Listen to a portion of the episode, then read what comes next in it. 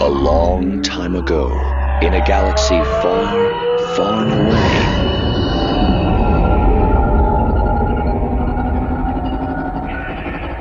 You're listening to Star Wars Beyond the Films, the official expanded universe podcast of StarWarsReport.com. There is a great disturbance in the Force. That's right, Whistler. Welcome to episode 217 of Star Wars Beyond the Films, your Star Wars discussion podcast, your podcast of legends as well as canon, your ticket to that galaxy far, far away.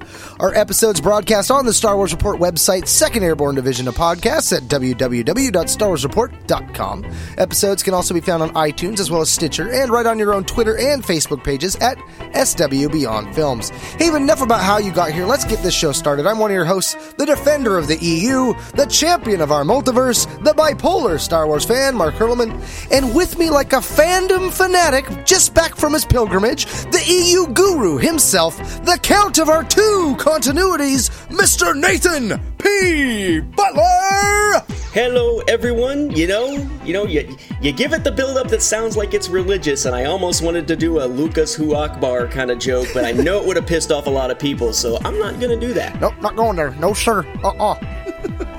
Although I kind of did, I guess, by saying I, I thought about going there. But yes, uh, we are back. Uh, my wife and I decided back in, I guess it was around August, that since we hadn't had a honeymoon and we'd never done a celebration before, I'd never done a celebration before, and finally, uh, the position that I'm in, teaching online, actually offers the ability to do that. Um, essentially as long as I can keep up with classes and respond to things within a three hour turnaround between 8 a.m. and 8 p.m. on weekdays, which I can do via a phone pretty much wherever I am, I'm good to go. I can do it from wherever, including a celebration. Yay! And the only time I have to actually take off is if there's going to be a physical meeting that I'm not going to be present for. Although, ironically, there were some physical meetings during the little chunk of celebrations, so I wound up putting in some um, some leave time. But when you when you still work when you're sick, because you don't have to worry about reporting to a specific building most of the time, you accumulate sick days that go unused quite often. Oh, so, bet.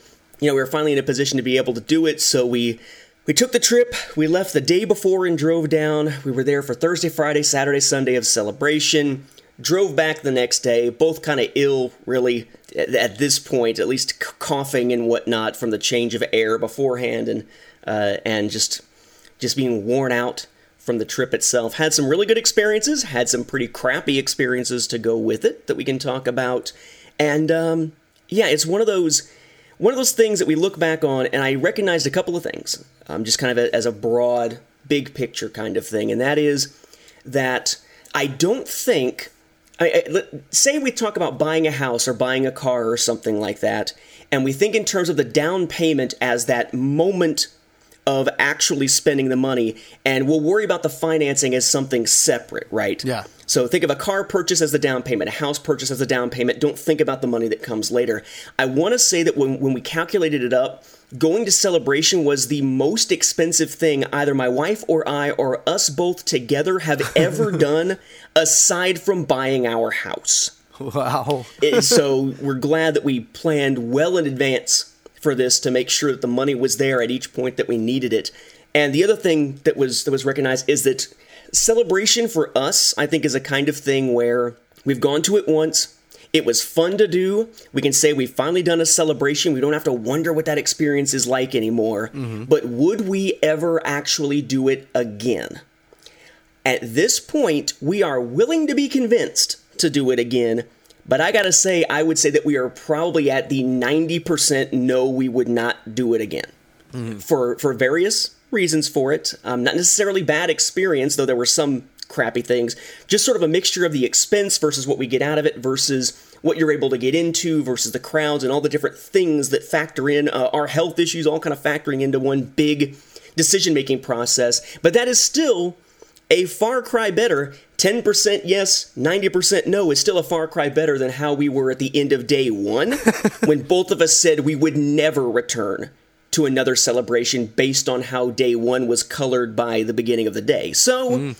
you know, it's it's it's something that I think my brain is still processing. Looking back on it, being able to, and I already recognize I'm able to sift through and the bad parts of it sort of fade and get shuffled off, and it's the good stuff that bubbles up to the top as we're thinking about it now, which is good, which is what you would hope would happen when you do something like this. Yeah, there, there's a little bit of sticker shock in the aspect, not just of the price, but that first day. I mean, when we went to Celebration Anaheim, our first day experience was kind of similar. Like, we didn't show up super early, so we were still stuck outside.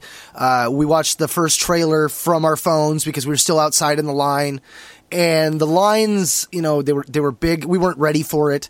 Uh, but I think you get the, that with pretty much any big event you're doing. Like the first time I went to Disneyland, we saved our fast pass to the last day, not realizing that we could have been using it the whole time. Like one of those things, like the learning curve is still there. You're like, oh man, like you want to get with somebody who's done this before and get their pointers and their tips and maybe run into them once or twice there at the celebration so they can check with you and see how things are going and give you some pointers. Like, oh, you're having some problem. Did you try door E? Like, oh wait, what? There's more than one door. well, what we did, uh, or what I've done, because I knew that you and I would probably be talking about just the general experience and a lot of the book news and stuff coming out, book and comic news coming out of it. And I'm sure Michael and I will compare our individual experiences because we were both there, though we weren't around each other very much. Um, but we were both there. Uh, so we'd be covering that on Cloud City Casino. So what I've done with my vlog uh, on YouTube, it's youtube.com slash chrono radio. There's no more need to put the little user thing in between. Um, but chrono like chronology radio, all is one word. So for my vlog, basically the first episode of two that I'm doing covering Celebration is lessons learned, logistics, and some of the negatives. One, get the negatives out of the way so they don't influence the next episode, um, and because they were mostly logistical things, but also things like suggestions on where to find a hotel, how to minimize your food costs, how to minimize this and that, how do they handle getting people into the bigger panels. Um, uh, just all kinds of little things that I think, as you were saying, sort of you need the experience of somebody who's been there. And I've only been to the one, but there's already things that we learned that would have made our experience a little more straightforward. Like next time, I if there is a next time, we're definitely applying for medical stickers. yeah. Uh, we both suffer from IBS and some other issues that exacerbate that, and I usually and she usually don't think of that as debilitating things. But when you're in lines for hours at a time out in the heat, after walking a mile or so, then yes, that can be a pretty heavy thing. I mean, the state of Georgia considers us disabled when it comes to jury duty because they know there's no way we could sit through a trial. Um, but we don't think of ourselves as that most of the time. So we're like, eh, medical sticker, we don't need to worry about it. Yeah, we really should have. Um, so just stuff like that to learn. I heard this celebration they did uh, where the people that were doing those type of brands weren't able to get the same type of access they were at past celebrations and other cons that they really had uh, limited where they were able to get into and out of. Which was which was odd because typically they usually have more of a free reign to kind of cut up to the front of the line, have a fast pass, if you will. They had quite a bit of access in the mornings, but I didn't really follow the specifics of how everything worked. So I I guess I, I've a friend of ours I could probably ask about and just kind of see you know what his experience was with that. But yeah, so so all that kind of stuff I'm lumping into one episode, and the second episode is sort of a here's what we did day by day, what was our experience, and I've kind of gone back mentally and taken notes over what did we do each day, in what order and what other things happened? Like hey we went to this and this is where we ran, ran into so and so kind of stuff. Like we were standing in line and there goes john knoll kind of stuff just to kind of break that down. So hopefully i don't feel like i for those who listen to both shows and watch the stuff on youtube i'm not just repeating the same stuff over and over and over again Well, at least you're conscious of that. I mean, I think that's the big thing for you and I. You know, we we're on multiple podcasts and stuff, and there are other people that go and they're just repeating the same thing over and over again. And you know, we're aware of the fact that there are different audiences for each show, so we kind of tailor what we're saying to that. So there's some overlap, but typically, you know, we're pretty good at making sure that we're not saying the same exact thing over and over again, at least. Hopefully not. Um, I guess to to get him out of the way, just like I'm doing with the YouTube channel, but not nearly as in depth. The big negatives for us came down to logistical stuff. I mean, it wasn't like, I mean, meeting people was awesome. Uh, and that's a combination of meeting people behind the scenes. Like I finally got to chance to meet uh, Jason Fry, John Jackson Miller, Pablo Hidalgo. I mean, these people that I've had a chance to work with before in some form, or who've referenced my work, and I've had a chance to have conversations about it. Uh, meeting people I haven't really talked to before, but whose work is it has a big impact on either the new canon or legends and whatnot. Those were all very cool things. Meeting people who are listeners to the show, meeting people I'd known online for a while that I guess are listeners and I guess I could think of them as listeners, but I've known them for so long as listeners that I just consider them friends I know online, like Matt DeRochers. I don't think of him as listener; I think of him as friend. Uh, but being able to sort of do that, being able to meet uh, many members of the Star Wars Report team for the first time in real life, and so on, um, all of that's fantastic. Where it where it had issues was when the people organizing it didn't seem to think ahead. They didn't seem to recognize the demand that they were going to have or the number of people they were going to have. So, I mean, we had a 70,000 person Star Wars celebration. This was the biggest one that there had ever been. And on the first day, um, they had decided, ReedPop, who runs it, had decided they were going to up the security level. So there's going to be one entrance only, and when you walk in, we're going to have you put your stuff from your pockets down, and we're going to wand you or have you walk through a metal detector, uh, one or the other, and we are going to check every bag that comes in the door. And that's a laudable goal if you want safety, but it's slow as hell. So what wound up happening was that on the first day we got there, uh, we knew we were going to be standing in line. You know, we got there um, a little before ten. The doors are supposed to open at ten, and we figured that you know just the pace of getting people inside in it'll be slow, but we'll be able to make it through. Um, we figured we'd probably be in line for maybe about an hour. Um, it turns out we were in line for two and a half hours, standing around outside in the heat um, with the lines massively, massively, massively long because they were just really slow at getting people in and only had this one checkpoint as a choke point to get everyone in. Until they get to a point where they realize, oh crap, this is really horrible, the line just keeps getting longer and it's not moving fast enough, and they decide to open another set of doors and let basically the back half of the line, not the people that have been waiting for two hours plus, but the people in the back half of the line in through that other door. Um, they also get to a point where they simply gave up on doing the security screening for day one, not checking bags at all. Just fine, just go, just go, just go, just go, just go. So we've been slowed down just to make sure that, you know, somebody doesn't get in to do something horrible. But really, only the first maybe quarter of people through the door actually got checked. So they basically dropped the ball on security and in an efficient entry. Um, and with our issue, our health issues and whatnot, you combine all that together with the two and a half hour wait. And for us, that first day was pretty much ruined from the get go. No matter how good the rest of the day was going to be, that cloud was over us all day. And by the time it was over, we were cranky. It was a lot more walking than we tend to do on any specific given day, so we were both uh, sore as all hell. Uh, we went straight from there to go get pain medicine um, at the end of the day. To their credit, by the time they got to day two, Disney had reamed them out. Uh, so they opened multiple doors and had a much faster process. But at the time, for day one, they completely screwed up getting everybody inside in any kind of uh, efficient, safe manner. Not to mention, there were points at which there were almost fights in the line from people trying to cut into the line at certain points, and people yelling at them and that sort of thing. Oh. And not a single security person or staff person in sight along the line except at the very end. Oh, that So if something scary. had happened, there would have been no one there to do anything about it. Yeah, yeah. Especially how hot was it at this point in the day? Oh, it was. I mean, it was.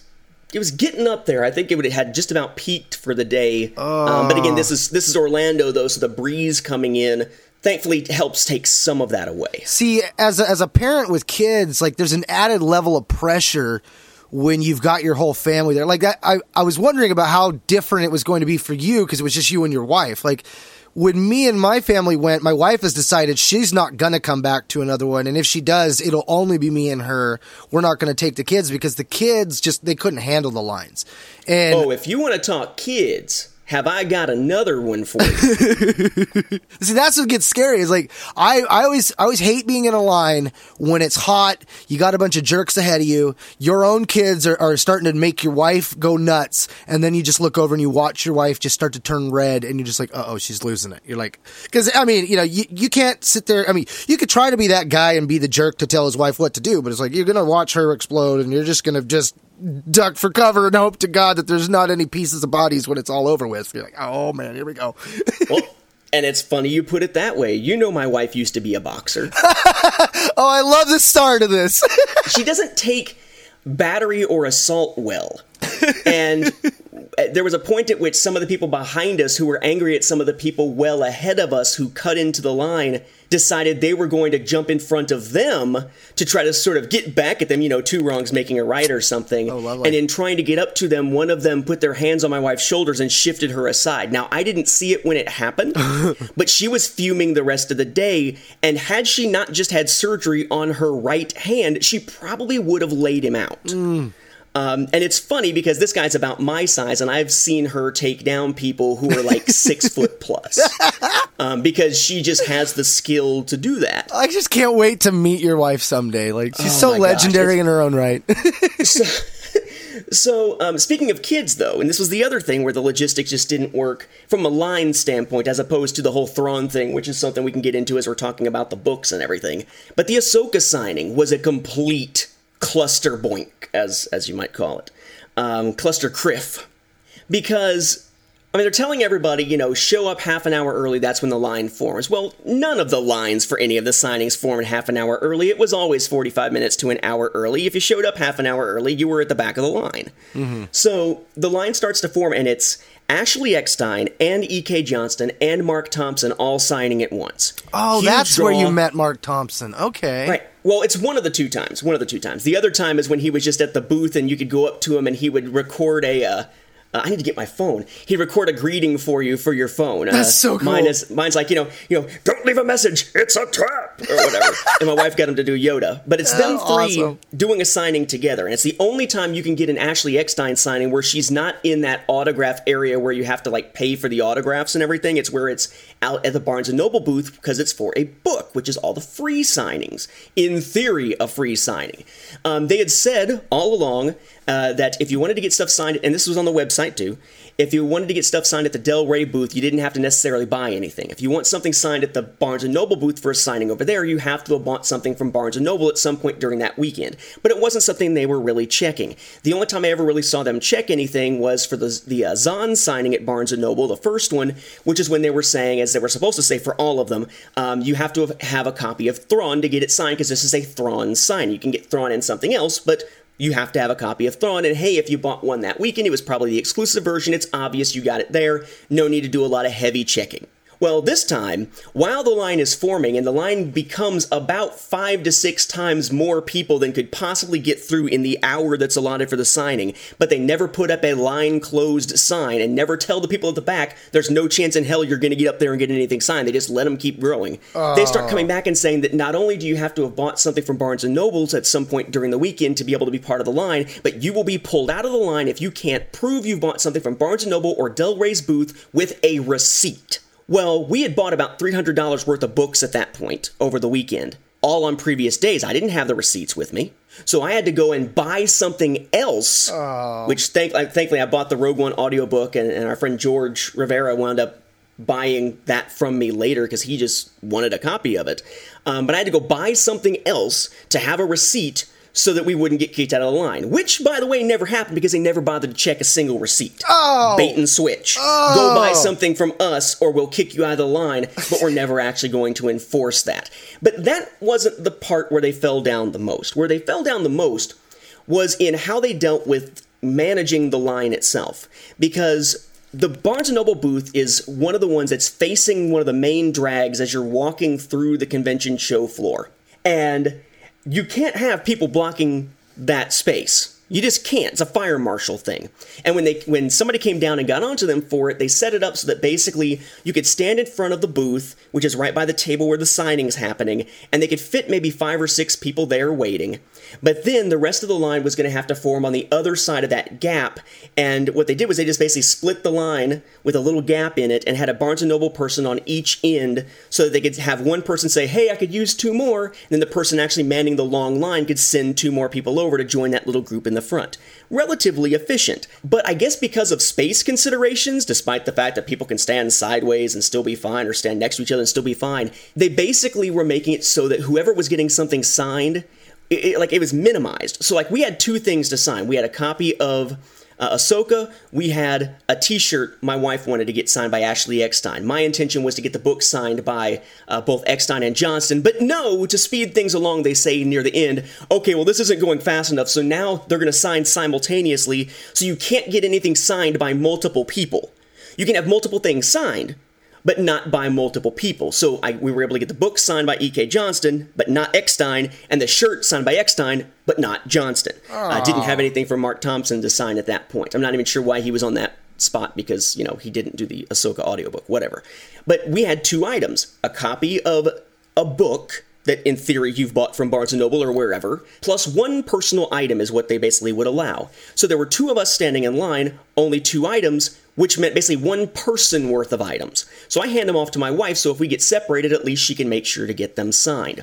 We get up to the front, and it's, we need one more person. My wife steps forward. I turn to the guy who's manning it and said, I don't have anything to sign. There's no sense calling me as the next person. Can I just stand with my wife? Because I don't have anything. I'm not taking up any time or space really in the line for you. The answer is no. No, you can't. okay. So I'm like, all right, fine. I'll just wait over here for her. So I step away to try to walk over to the other side of where the line spits out at to make sure I'm waiting there for her. But as I take two steps to the side to get around and go over there, this guy puts his arm out and arm bars me to keep me from moving. Wow. Fortunately, he didn't grab me, or I would have broken his arm. Because that was my immediate reaction. Thankfully, my hands were in my pockets at the time. We don't take that putting your hands on somebody stuff lightly. Too much bad experience with that. I tell the guy off that I'm not going. I told you you couldn't go stand with your wife. nice. D- That's not where I'm going. So Hello, Captain Fancy Pants. yeah, make my way around to the other side. My wife come, finally comes out and she says, When I was up there, Ashley, Ashley Eckstein, Ahsoka, right? She asked who was that guy I was standing with? Is that your husband? And said, They didn't let him walk up here with you? Ashley Eckstein was pissed Yes! at them that they separated me out. The guy behind us in line, who wound up up there behind my wife because I wasn't in that line, was raising hell because I couldn't be there, and I didn't know the guy at all. And then it turns out that it, that our situation was not the worst because we come to realize that they were separating children from parents. Oh no. If a child had stuff to get signed, like this little third or fourth grade girl in the line in front, I think it was in front of my wife. Sorry, parent, you'd be an extra person and you don't have other stuff to sign. You can't stand with your elementary school child. Oh, you no, have to stay over here. No, not Had cool. something happened to that child, Lucasfilm, Disney, Barnes and Noble, ReedPop No would all have been in serious guano. Oh, my God. Thankfully, the people in line saw this, were angered, and there were people kind of nodding to the dad, like, "Don't worry, we will keep an eye on her." Yeah. Though you never knew, the people saying, "Yeah, we'll keep an eye on her," could be like, "Yeah, I'll keep an eye on her," and could have been a pedophile or yeah, something. yeah, yeah, exactly. You got to err on the side of caution, man. Holy crap. So so the way they handled that was a huge mess, and that turned out to, by the way, be the only thing we were even on site to do on Saturday. It's all we wanted to do there on Saturday. So our Saturday was kind of screwed, but we got stuff signed, which was cool. And she got to ask Ashley Eckstein, "Hey, why is there no Gunji merchandise? He's cute." And she's like, "I will put that on the list." Yes! Right, great. But but yeah, so there were instances that were like that, and what would happen is that would sort of cast a pall on that day, and give sort of a negativity to that day. Mm-hmm. When really all the other experiences were really good. Yeah. It's just one of those things where for the day that frustration builds. Like when my anxiety gets up or my wife's anxiety especially gets up and we get frustrated, it tends to stick with us. We tend to carry it around a little bit. And so we look back on those days in a lot better light than I think we felt on the actual day because of that. But those were really the only two big instances, and one was ReedPop, one was Barnes and Noble, and the rest of the time the Barnes and Noble team, which were had the same leader as that day, but it was all different staff the other days, were crazy efficient.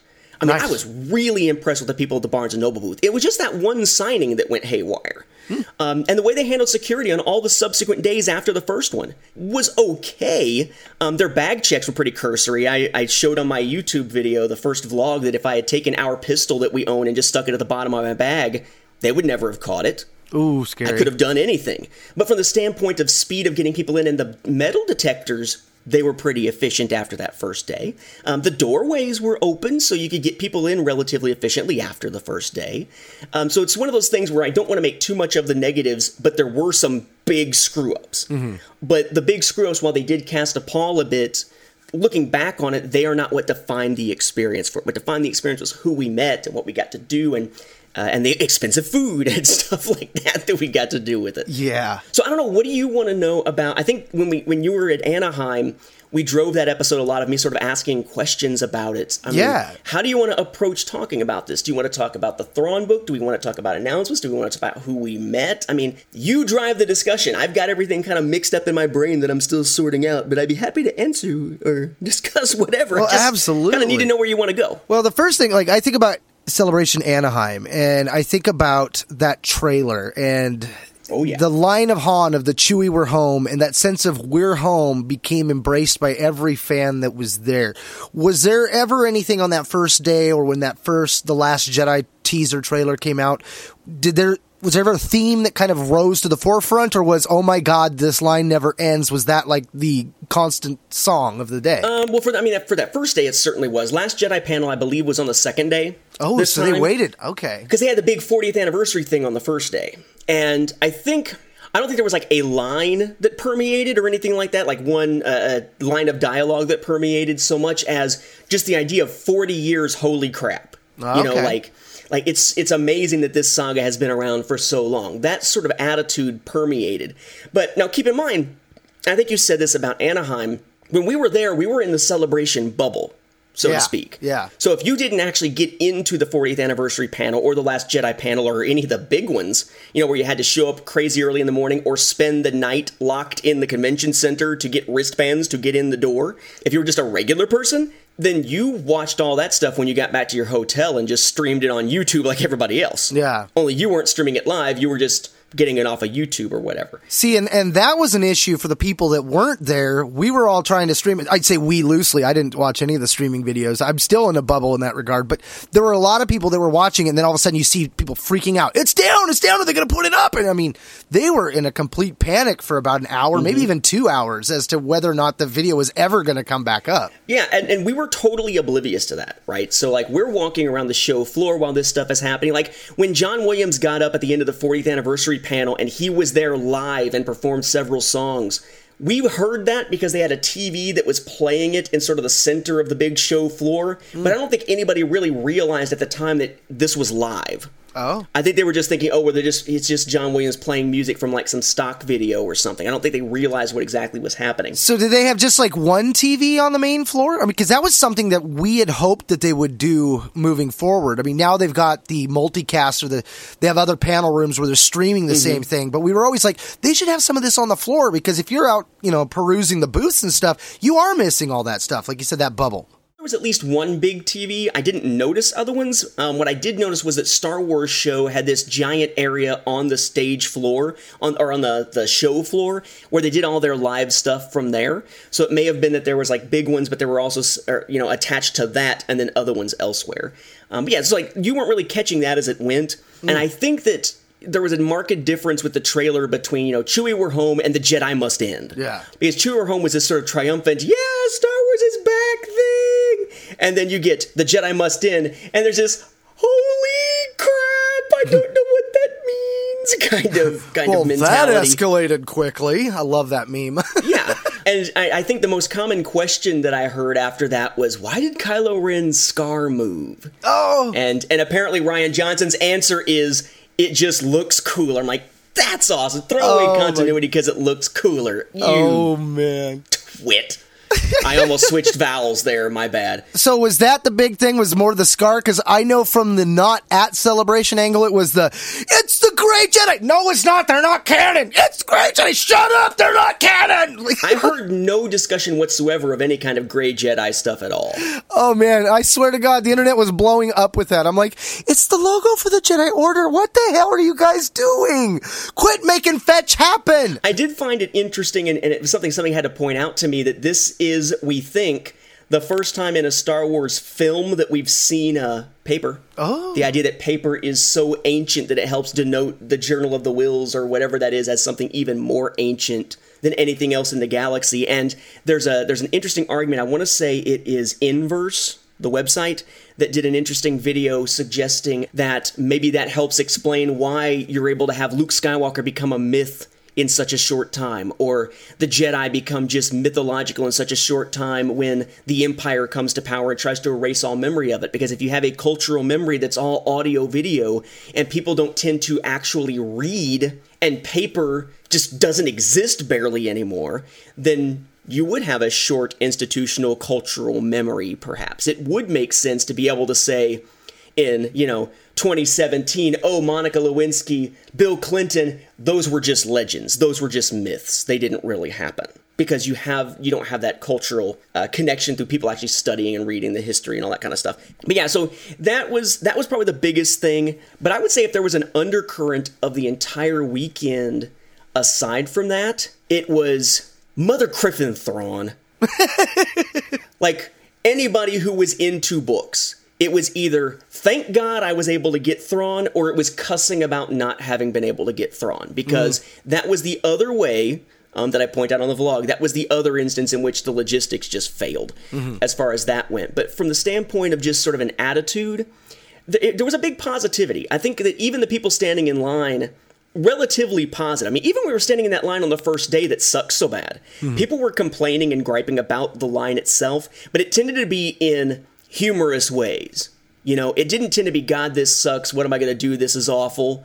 It tended to be sort of cracking jokes and and being sarcastic about it. Mm-hmm. So there was a positive attitude that kind of permeated the entire thing. It seemed like, and that I thought was uh, was good. You know, tons of people in costume and people getting the pictures taken with them people standing in line and seemingly fine with doing so to make sure that they got what they needed, trying to be orderly. Aside from that one group of douchebags who jumped into the line um, while we were waiting on that first day, didn't really see much in the way of that, of people trying to slice lines. Like if you, if you saw somebody come up and try to get into the back of a line and it turns out it's not the back, it's where it's curved and going back the other way, they, they just good naturedly, oh, sorry, and head to the real back of the line. Nice. Um, there was a cordiality, I think, that was actually pretty uh, pretty pervasive. And I like that. I like the fact that, you know, you can get a bunch of Star Wars fans in a room together, different backgrounds, different creeds, different thought processes, different genders, et cetera, et cetera, and we get along for the most part for the most part. Well, since we didn't do a normal uh, opening thing, you know, consider this your spoiler warning, sentients and beyonders of all ages, because here we go on another adventure beyond the films. I think from this point on is where we're going to get into more of the spoiler-ish territory of this conversation. You know, let's real quick, let's go ahead and, and play the trailer, the teaser trailer for The Last Jedi. Uh, we'll talk about that, and we'll move on to the other highlights of Celebration. And again, I'll just constantly uh, toss a couple questions at you from your perspective and the perspective of the the celebration itself uh, as we go. So, with that, let's uh, hit play here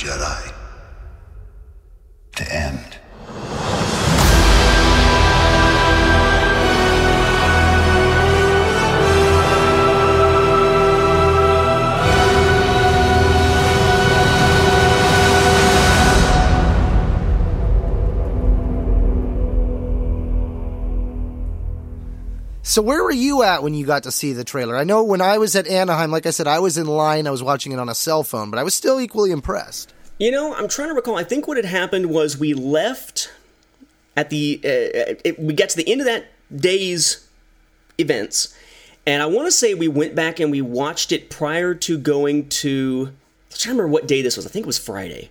Um, prior to going to the Two Two Tango uh, get together for Star Wars Report. So we had gone back to the hotel and we just watched it on my wife's phone.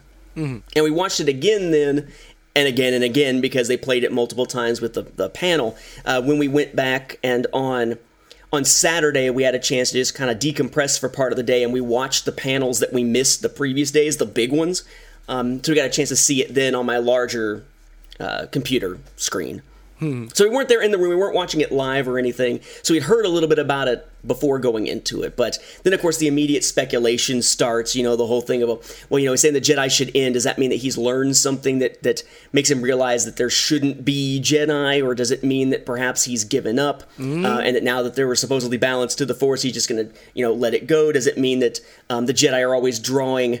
Danger or drawing enemies that, that, that by being the light side they sort of create the dark side from within. With people falling to the dark side like Kylo Ren does it mean that he sees himself as responsible and wants to end it? Um, like like Han sort of hinted at back in the Force Awakens or is it something completely different you know? And and the answer of course is it could be any of them. We have no idea Yeah, I keep thinking about that. It could be completely different. I mean, w- for all we know in canon, the Sith species may never have existed. The Sith Oh, yeah. could just be an offshoot of the Jedi, or we could find that the Jedi and the Sith are an offshoot of, say, maybe the Bendu, and, and even the Bendu. Like, we don't know if he is, you know, Bendu as an order of religious force users, or if he is just named Bendu, and he's just like, I am the Bendu, I am the royal Bendu, I am all but Bendu. Like the father and the son and the daughter. Like, I mean, there's so much of that that's still not in perspective that we are reaching. I mean, I think that's one of the things in the speculation angle with the new canon. It's a lot harder to speculate where are we going to go next because the options are still so wide open. Um, I remember going to a Del Rey panel at Anaheim and John Jackson Miller had mentioned, you know, that they weren't going to reinvent the wheel. And while there is truth to that, I mean, take Thrawn, for example, though. You know, we're reading the Thrawn book, and how he's discovered seems very reminiscent to how he was discovered before. And Eh, eh, have you finished the Thrawn book I am two chapters away from being done. Um, and I'm, Okay, I'm so- at so an you- so you interesting may have- spot. you may have run into something. There's a twist on how things start in a Thrawn book that you don't realize until you get towards the end of I- so I'm book. at that spot, and I'm wondering, like, is he lying to that other character, or is he being truthful? Because I was like, holy Okay. crap! Just, just curious, just making But sure. but the character Eli reminds me of equal parts uh, Jorj Car'das and Gilad Pellaeon. Uh, you know, like he feels like he's serving that role. Like I, I, I get notions like that throughout this book that these are those scenarios where like Anakin Skywalker might be the Jedi that he ran into, very similar to him running into uh, uh, C'baoth kind of thing. Uh, but that I think there's an angle there that where I'm at that reveal he's talking about and the way that they're talking about it, I kind of wanted to ask you something on that because it almost sounds like he ran into Anakin Skywalker when Anakin Skywalker had to be Darth Vader, and I was like, wait a minute, why is he calling him Anakin Skywalker? Uh, so, so that was an interesting thing. So I was like, wait, is this a lie? What's going on here with that? How did we get there from the trailer? exactly. I don't even know, man. I don't even know the wide openness of it all. That's right. So, yeah, so there's a lot of things that we just we don't know. It'll be interesting to see. Um, my concern was seeing Finn sort of in the little bubble thing, assuming that he was going to be out at some point to be able to be a bigger part of the film. We don't see that in the trailer, but John Boyega pretty much confirmed it. I thought it was funny that uh, Mark Hamill, when on the uh, Last Jedi panel, he almost, I think it was Last Jedi panel, it may have been the 40th anniversary, he almost pulled what the guy playing Baze did for Rogue One, but he was doing it as a joke. You remember when the Rogue Yeah. One panel was held? The dude playing Baze basically said, you know, my character has to find a way to kind of come back to the Force, and he only is going to do that after this guy dies, pointing to cheer, the guy playing Chirrut. And everybody's like, you just gave away a massive spoiler, shut up! Right? and you have Mark Hamill, who's like, you know, talking about, you know, being there with the group, and he's, you know, you know, I sit here looking and I see my dog, I mean my colleague Daisy. Uh, you know, as if he's about to say the word daughter, and the crowd, of course, is erupting in laughter and everything, and just feeding the speculation. But no, I think that there's a lot more to be seen. I think that the trailer gave us just, you know, it's a glimpse. I feel like we we know more from the Battlefront 2 trailer or from the Rebels Season 4 trailer than we know for the Last Jedi trailer so far. You know, because the Last Jedi trailer was just a teaser. It's just meant to kind of whet our appetites, and surely there'll be another one between now and December. Oh, I would hope. I would think probably by November at the latest. Now, another thing that came up through all this was Kathleen Kennedy actually had confirmed that we won't be seeing uh, Carrie Fisher in episode nine, which I was kind of surprised because we'd had that uh, information that it came out from Carrie's brother talking about how they had released the ability to take her likeness and use it if they wanted to. But it does sound like General Leia's story gets told in this one, which I've been speculating for a while now that Han dies in seven, Leia dies in eight, and Luke's going to die in nine. And that way we can move on with Rey and company and still move past nine and do a, a 10, 11, and 12 and have it move beyond them and having them as as critical to the story because they talk about the saga being the Skywalker story. Well, if she's not going to be a Skywalker, I don't know where they're going to go from there, and that just seems like the no brainer way to transition from one to the other, and you can make this trilogy kind of like a bridge between another three sets of trilogies where we focus on Rey and this new group. So that was an interesting little tidbit that came up as well. Speaking of the uh, Battlefront 2 trailer you were talking about, uh, that one was an exciting trailer to watch. Here, let's uh, watch that real quick.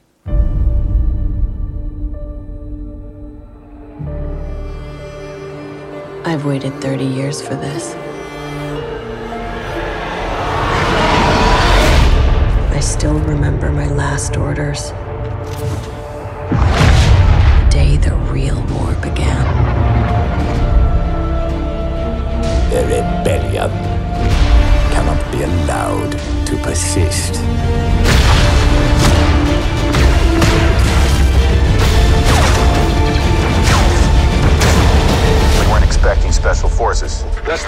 Sergeant.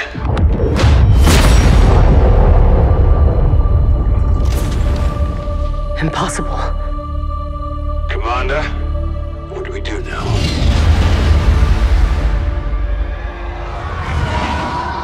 We avenge our Emperor.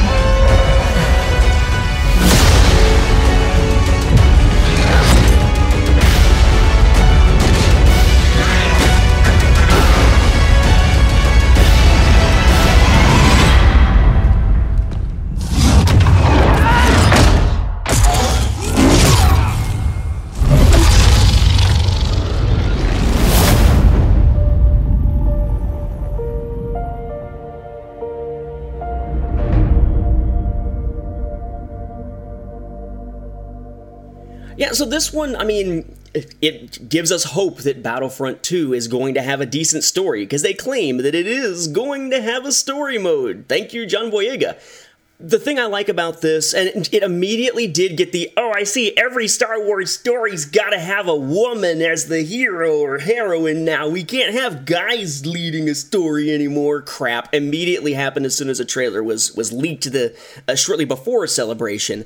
Um, but male or female, who gives a crap? Yeah. Our protagonist character here seems to be able to now give us a different perspective. This reminds me more of TIE Fighter versus X Wing. Not X Wing versus TIE Fighter, the game, but TIE Fighter, the game, compared to X Wing, the game, where mm-hmm. they shifted the perspective to the Empire. So now we have a story that seems to deal with multiple eras, but which, at least as a framework, is giving us a tale in the era in which basically you know the first order is coming together after the fall of the empire. Some some you know post Endor maybe post Jakku post Empire's End stuff happening um, playing into how this is going to grow. And it seems as though we're probably going to get more of the background of how the first order came together perhaps in Last Jedi, perhaps in maybe supplemental material to Last Jedi, because if you may recall back with Bloodline, a lot of the political background stuff of the different factions and whatnot and the different political parties within the Republic, that was all stuff that Rian Johnson provided to Claudia Gray. So we know that that framework is somewhere within The Last Jedi. So I'm pretty excited to see it. I'm probably and I'm tentatively excited, we'll put it that way. The way they've described all the changes they're making to Battlefront and this trailer make me think it's a lot more like the old Battlefront games, and in that sense, I'm pretty stoked for it. Um, I'm ready to go ahead and do my sucker pre order. That said, EA is going to have a lot to make up for after the first Battlefront and all of its many, many, many, many, many shortcomings and very, very, very high price tags to get everything with its $50 initial season pass and things like that. But yeah, I'm stoked for it, and the idea. I mean, I don't care the gender, the race, or whatever of the, the protagonist character. It's the fact that we've got a protagonist character. We have a story Mm-hmm. that is going to matter. And in theory, that means that this game will actually be part of canon, whereas the current Battlefront game is not. It's that authentic Star Wars experience, but it's going to take things that happen in canon and give us tweaked, weird versions of it, like a different version of the Battle of Hoth or a different version of Endor. Don't worry about it, just follow the movies. Well, this one might actually be more like uh, Star Wars Uprising and actually contribute to Yeah, canon. like how the Battle of Scarif is so different. I like the fact that the uh, protagonist character, she's got the Maggie Greene uh, look, the actress that plays Maggie Greene in The Walking Dead. Like that, when she took the helmet off, I thought about that. I also like the fact that she's got the uh, same kind of probe droid that the Seventh Sister, or is it Seventh Sister had on the back of her outfit. I thought that was kind of a cool little twist. For me, I think one of the things that strike me the most about this is how many space scenes it looks like we're going to get. Yep. I love the starfighter combat, but I think Battlefront really the way that they handled the controls for it didn't work very well. When I think the funnest experiences I've had flying a Star Wars ship, I think of the PlayStation's Starfighter and Jedi Starfighter. The way that they allowed you to twist and do the dog rolls and stuff with that, the way they utilized the joysticks as well as the controls, there was just a lot more options available and the way that they would do the targeting system. And if they don't give us the controls like that for this new game, that's okay, but they definitely need to do something different with that targeting system. Mm-hmm. I've noticed the more I play the game, the more I'm just I'm searching for targets nonstop and I get sniped while I'm looking for other targets because they're just so hard to see. I mean, I remember those games where you would have every target on the board and you could go either triangle or square and you could cycle left or right through all those targets or you could go with circle and it would go to the closest one to you. And once you did that, it was locked on. Like right now, I'm constantly flying around holding down that uh, L2 button, hoping somebody flies in front of my, my target bracket so I can lock in on them. So Before it winds up having it having the timeout because now you can't just hold down L2 without it timing out on you. Oh, is that? Oh, so that's probably why I'm sitting there holding it out and it's timing out on me. Okay, well now I now I know. So there are many unnecessary tweaks at different points with patches. yeah, so that's one of those things where yeah, that's very frustrating. Um, I like the story mode. Uh, I I don't know if I'm so keen on the multiple eras because we see a scene with Maul fighting Yoda, and I'm just like, all right, so that's a classic video game aspect. Like that's the difficult part about being in an era where they say everything counts, and yet then they they're like, well, the games are only authentic. Like, okay, all right. Wasn't you say that the, the story mode counts, but the other stuff doesn't, or something like Which- that? Story which I mode, yes, guess- multiplayer, no. I guess that's always worked because, like, you think about Kotor, and they're like, "Well, which ending was the canon ending? You know, which which Revan was the canonical Revan? Was was he supposed to be a guy or was he supposed to be a girl?" And then they would be like, "Oh yeah, he's this." And so, I, Did you just assume my Revan's gender? Yes, I did. I'm going to hell. Oh my god, Zir was Zir was Zir the whole time. Uh, but yeah, I mean, I think the Battlefront 2 is one of the ones that more fans were expecting this. We're, we're expecting to see a lot of improvements. So I, I'm with you. I think that the bar has definitely been raised for EA and they know their limitations from the first game. They know their shortfalls and they know what we want. And now it's a matter of were they really paying attention or were they just trying to make the second game that they were already planning a little bit better and we're going to have to wait till the third one to get it right Two things I would add before we move on beyond Battlefront. One, did you notice the Imperial Raider ship is in Battlefront? It's in that trailer as well. Yeah. The Imperial Raider was that ship that Fantasy Flight Games created because there were no Imperial ships that really fit the idea of something to be a matchup for a Corellian Corvette, so they mm. created it for X Wing, then added it to Armada. Now, it's going to be part of Battlefront, which is cool. And the second thing I would say is, you know, you, you said you know kind of they've we we know what's coming. We're hoping they're going to improve, et cetera, et cetera. Um, in a sense, I would say that Battlefront now must do what Timothy Zahn has done with Thrawn, and that is that for a while there, Thrawn, Thrawn, uh, Zahn was putting out really good stuff. Say the first five books he contributed to Legends, and then it seemed as though he pretty much just started phoning it in. You know, Thrawn is a god. Mara Jade can pretty much do whatever she wants. Um, yeah, and, and just books that were just bloated and just didn't work um, in my opinion, except with, to an extent, scoundrels. Whereas Thrawn, he's back on his A game, in essence, here. He stopped phoning it in and really brought it this time. In essence, mm. Battlefront 1 was kind of phoning it in, it seemed like, um, with the exception of graphics and sound. Now they really have to decide if they are going to bring their A game and really give us a solid Battlefront 2, or if they're going to continue to phone it in. Because with a fan base like Star Wars, and how we buy just about everything with Star Wars. Um, how we are going to buy a Star Wars game because it says Star Wars, even if it's garbage. In theory, they could phone it in and still rake in the cash. It's almost a professional courtesy thing or a respect for your audience thing to actually make a game that actually brings an A game and, and justifies the cost. When in theory these days with a Star Wars game, you could get away with another Battlefront 2 that's a lot like Battlefront 1 and get at least initial sales, maybe not later sales, but at least initial sales that would wind up being close enough that you still make millions and millions of dollars off of it without having to put in the effort to make something better. But yeah. we shall see. I'm, I'm hopeful that they have sort of learned the lessons of Battlefront 1. We didn't learn anything, but we gave you a story mode. Kudos to us, right? Right? Right? Speaking of kudos, uh, next thing is we've got the Rebels season four trailer. Uh, we also got confirmation that season four will be the last season. Mm-hmm. And only 15 episodes. Yeah, only 15 episodes. Ahsoka will return. Uh, Hera will become a general next season. And Hot Kallus is now a thing. So that was kind of interesting. Kallus, Ka- Kallus as played by Logan. Or John yeah. Howlett basically. Yeah. But but I think that's funny though that even the people at Lucasfilm they're calling him Hot Kallus too. That it's not just a fan thing. Also, uh, Rukh joins the show, so that's kind of yep, interesting. The Noghri, yeah. And and what's and, and I think fine, by, isn't he voiced by Warwick Davis? Oh, is he? I think I you're right. So. Actually, I, I think you're right. That uh, Warwick Davis was going to be voicing. See, and I, I thought that was cool because we've already had his name show up. Thrawn's already used it, so there's already a relationship between Rukh and Thrawn. So that's mm-hmm. kind of cool. I like that little implication there. So with that, uh, we're going to go ahead and play that trailer. It was a simple story about a boy who was lost and a girl who was broken. They fought alongside a survivor, a war veteran, and a fallen knight. I led them into battle against an evil so terrible it tried to black out the stars.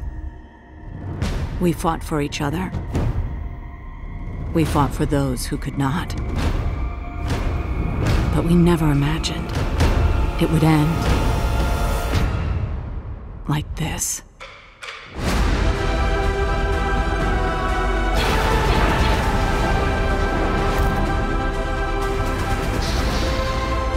This is a time of difficult choices.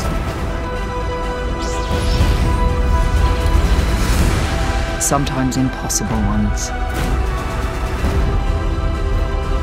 As long as we're together, we've got a chance. At least we'll go down fighting. All paths are coming together now. It's time to get to work. We are the balance, Ezra. We were meant to be Jedi so we could be here now. When Lothal needs us most.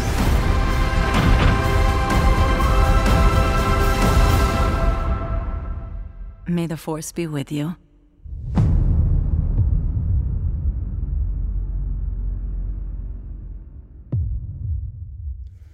So yeah, I was pretty stoked for this. Um, this really uh, excited me, kind of alongside the Battlefront trailer. Like I said, more so than Last Jedi because it didn't really tell us much of anything in Last Jedi. To know it's the last season, to know that they're talking about really f- focusing on this being a more serialized tale, um, where it's more all kind of connected. They did that really with last season, but not quite as much perhaps as they could have. So this really is going to feel like one longer story. To find out that Saw Gerrera is going to be back, we're going to see Mon Mothma back and help see a little bit more about where that division happened with them. Bo Katan. Yeah, Bo Katan being back. I'm, I'm stoked to see what's going to happen with this season. I think it's going to be one of the strongest seasons we've got of Rebels. And just just as it stands, it has a lot of potential. But two things do stand out that make me go, hmm one, it kind of uh, it makes me sort of sit back and say, well, what about filler episodes? If they have any episodes that don't really seem to cohesively connect with the rest of it, that's a real big missed opportunity this time because they only have 15 episodes to work with. Hopefully, there won't be anything like that. It'll all feel like everything mattered by the time we get to the end, sort of like with season one, where there were filler episodes and it turned out they really weren't filler. They were planting a seed like Sabine with the, you know, the painted, stolen TIE fighter thing. Yeah, I think I think those days are over, though. I think everything I that we've so. had before are going to play and finally pay off this season. Then the other thing is that um, they did confirm that we're not going to see the Battle of Scarif in Yeah. the show, which it's interesting because in essence that means that unless I mean unless we're going to get to that point, except just not see it. Or Oh, maybe a see. Hera taking off to go to it. It sort of leaves the question of where these he- heroes are going to be.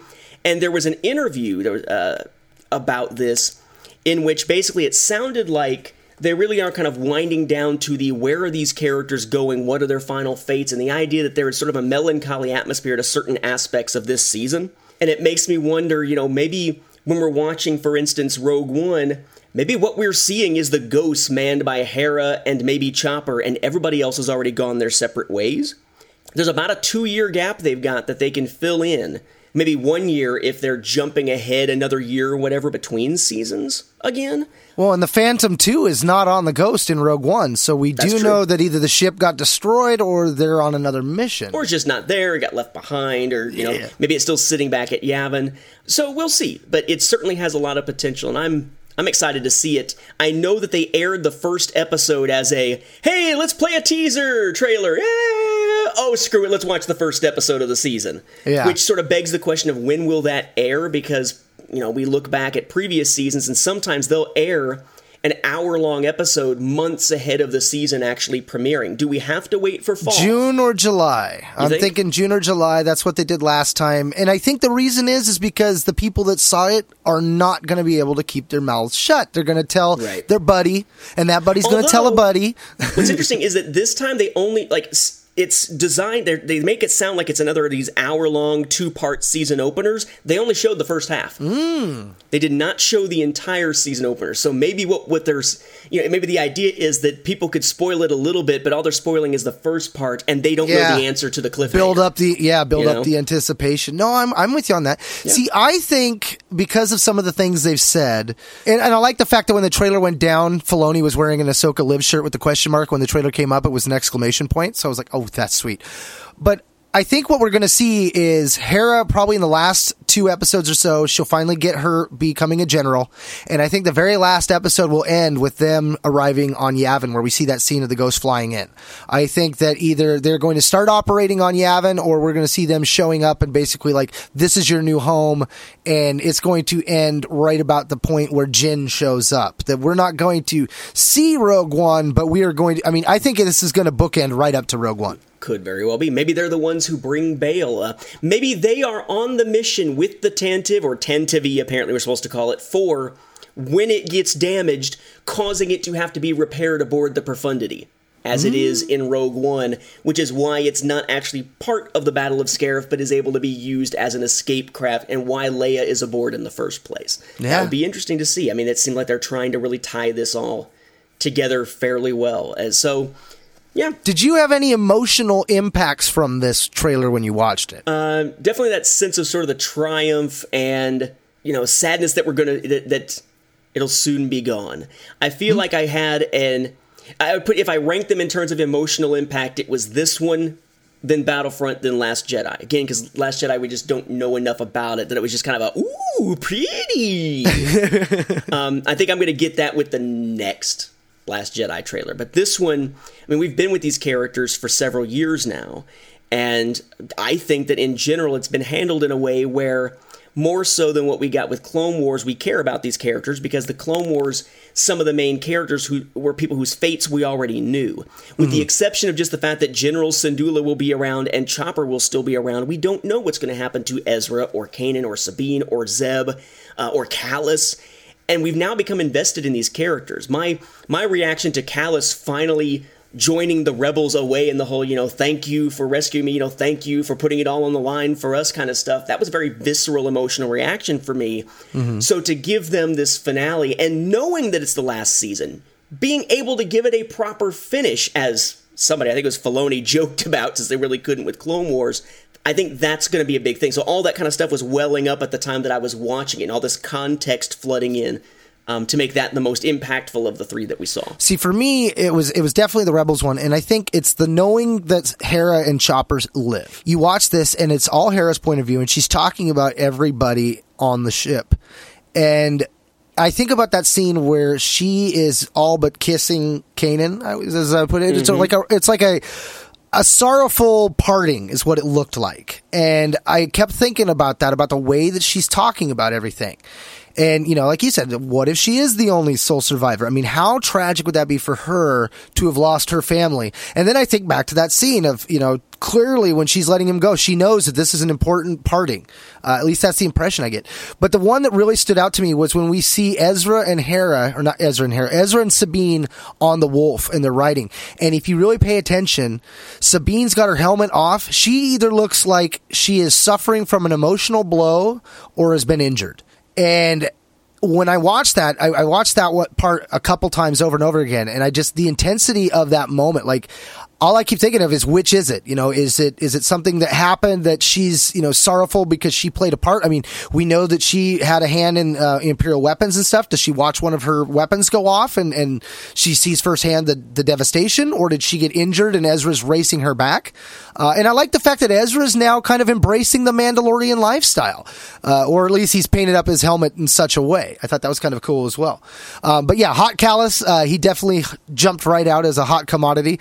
Um, um, I know some people were kind of hoping that maybe he'd end up becoming uh, General Crix Madine, but at the same time. I'm kind of like I'm, I'm hoping that he doesn't drop off. I want to see him play a bigger role, and I think that that's my big fear with a lot of these characters, and I think Thrawn especially.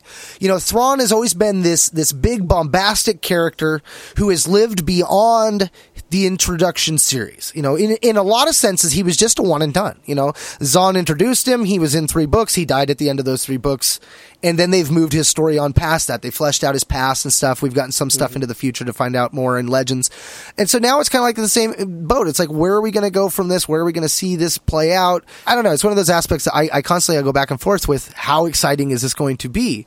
And the worry that comes in with that. I can just imagine us getting to the end of the season if Rukh manages to take out Thrawn the way that he did somehow, uh, kind of thinking back to the Last Command, doing something Last Command esque to have him somehow play a role and have uh, Thrawn die before the end of the season. I can imagine myself basically standing in front of the TV with two middle fingers out, going, "It was so artistically done, mother," you know, something like that a, a, joke only a legends person could get. Indeed, indeed. But I mean, that's where I get. It's like I, on one hand, I'm kind of like, do they take Thrawn out, or should Thrawn live beyond this series? And I, I kind of have this feeling that they're going to make Thrawn going down the big villain triumph moment, and. I'm conflicted on that. There's a part of me that feels like Thrawn needs to be more, that Thrawn needs to to continue on past this adventure. Or or he needs to go back to the Chiss ascendancy. Right? Ooh, that, I mean, that could be that, too. That we know that he came for a purpose, and in theory, he intends on someday going back, if at all possible. So, you know, that's an easy way to get him off the board so that he's not there kind of gumming up the works for Gallius Rax, you know, yeah. and, and, and, whatnot, so that we don't have the two Thrawn esque masterminds pulling all the strings and whatnot. Um, but we'll see. I I, I, have more faith that they have a plan for these characters than I had faith that they had a plan for what to do with, say, Rex and Ahsoka going into the Clone Wars or going into uh, Order sixty six. No, no, I'm with you on that totally. Uh, so moving from the trailers into the realm of books, we have some announcements Books. here. We want to Books, hit, you know. Do you want to hit the, the book from Celebration? Let's do it, man. Let's start with that one. All right. So if you went to Celebration, um, the really the only big exclusive from a book standpoint that they were promoting was the fact that this is where you could get an exclusive version of Thrawn. They also did have those Del Rey samplers available. Um, the little paperback books that collect short stories from Star Wars Insider and whatnot in there. So um, there was that to get; those were free. And then you had Thrawn, and they completely underestimated the demand for this book and for the pins that went with it. The idea was that you could buy a copy of the book or as many copies as you wanted, as long as you're willing to pay 35 bucks for each copy. But the first one you bought, so to speak, uh, on a one per person basis, you could get a little pin of Thrawn. So you had people who were going to get the book because they wanted the book. You had people going to get the book because they knew it was going to be in sh- low quantities and they were going to put it on eBay. I've already seen a signed copy on eBay for $245. Oh, Uh, and that was as of last dang. night. And There is a special place in hell for you, dude. exactly. Um, but then you will also have people who were who were just trying to collect all the pins all throughout celebration because it was a special type of pin. There was like buying- 40 plus pins, man. I got to admit, I Yeah. that would have been something I'd have been trying desperately to do. Well, these little pins, like they were special little pins, and the only way to get it was to buy Thrawn, not just buy for the Barnes and Noble booth, not just buy for the Del Rey booth, but just specifically buy this limited edition copy of Thrawn. So you had a lot of people who were wanting the pins buying the books who just didn't care. So that may account for some of the ones showing up on eBay now. But suffice to say, I'm hearing they only made about 2,000 of them. Um, they really probably should have brought more, and they sold out crazy, crazy quickly. We were still out in line when I texted uh, Michael Morris from Cloud City Casino and said, Hey, are you in a position to grab one of these? Because we were only about an hour, hour and a half after things opened for the day. And Del Rey puts out a Oh. tweet that basically says, um, we really underestimated demand for these. There are still some, but get it quick because they're going fast, which only increased the number of people rushing to get it. And that was a legitimate tweet, not not a, a strategic legit. blunder. So Michael was able to pick up one for me and get that pin for me very quickly just to make sure that I had a copy. But I had already promised that I was going to do my best to try to find a copy for Michael, other Michael, Michael Y, our editor, plus Baron, plus Chris Walker. And you didn't know it, but I had already decided ahead of time that if I could, I was going to try to get a copy for you as a gift um, because I knew that you would do the same for me. And so the first thing we did when we got in, it was, you know, we made a beeline for that booth. That was the one big thing that I cared about making sure we got at Celebration was the Thrawn exclusive. So first thing we do when we get in the doors, finally, we rush to the uh, Barnes and Noble booth to be able to get it. Uh, they're out of pins, but they've got these little posters that they can hang out that ha- or hand out that has Aftermath trilogy on one side, Thrawn on the other, and managed to pick up the copies as needed. Now again, there was not a limit on these. We picked up four more copies. So I went up with a total of five. All for individual people, none for eBaying. And even if they had limited to say two per person between my wife and I being attendees and Michael M being an attendee, we would have still been able to get this number. In fact, we may have even maxed it out and said, oh, well, we could get six, not five, and grabbed another one just because they were limiting the number. It's kind of a reverse psychology effect. But that was at about, I want to say, I think we finally got there at about one o'clock and got at 12:30, 1 o'clock ish because um, it was the first thing when we got inside. And by the time the four o'clock Barnes and Noble signing for Zahn came around, they had sold out at the Del Rey and Barnes and Noble booths of all of these celebration exclusive copies of Thrawn, all Oh, of the man. Barnes and Noble special cover copies of Thrawn, and all of the regular copies of Thrawn. There wasn't a copy of Thrawn to be found in the place. Wow. And they had advertised every one of Zahn's signings except the last one on the schedule, and he had quite a few, as come buy an exclusive copy of Thrawn and get it signed.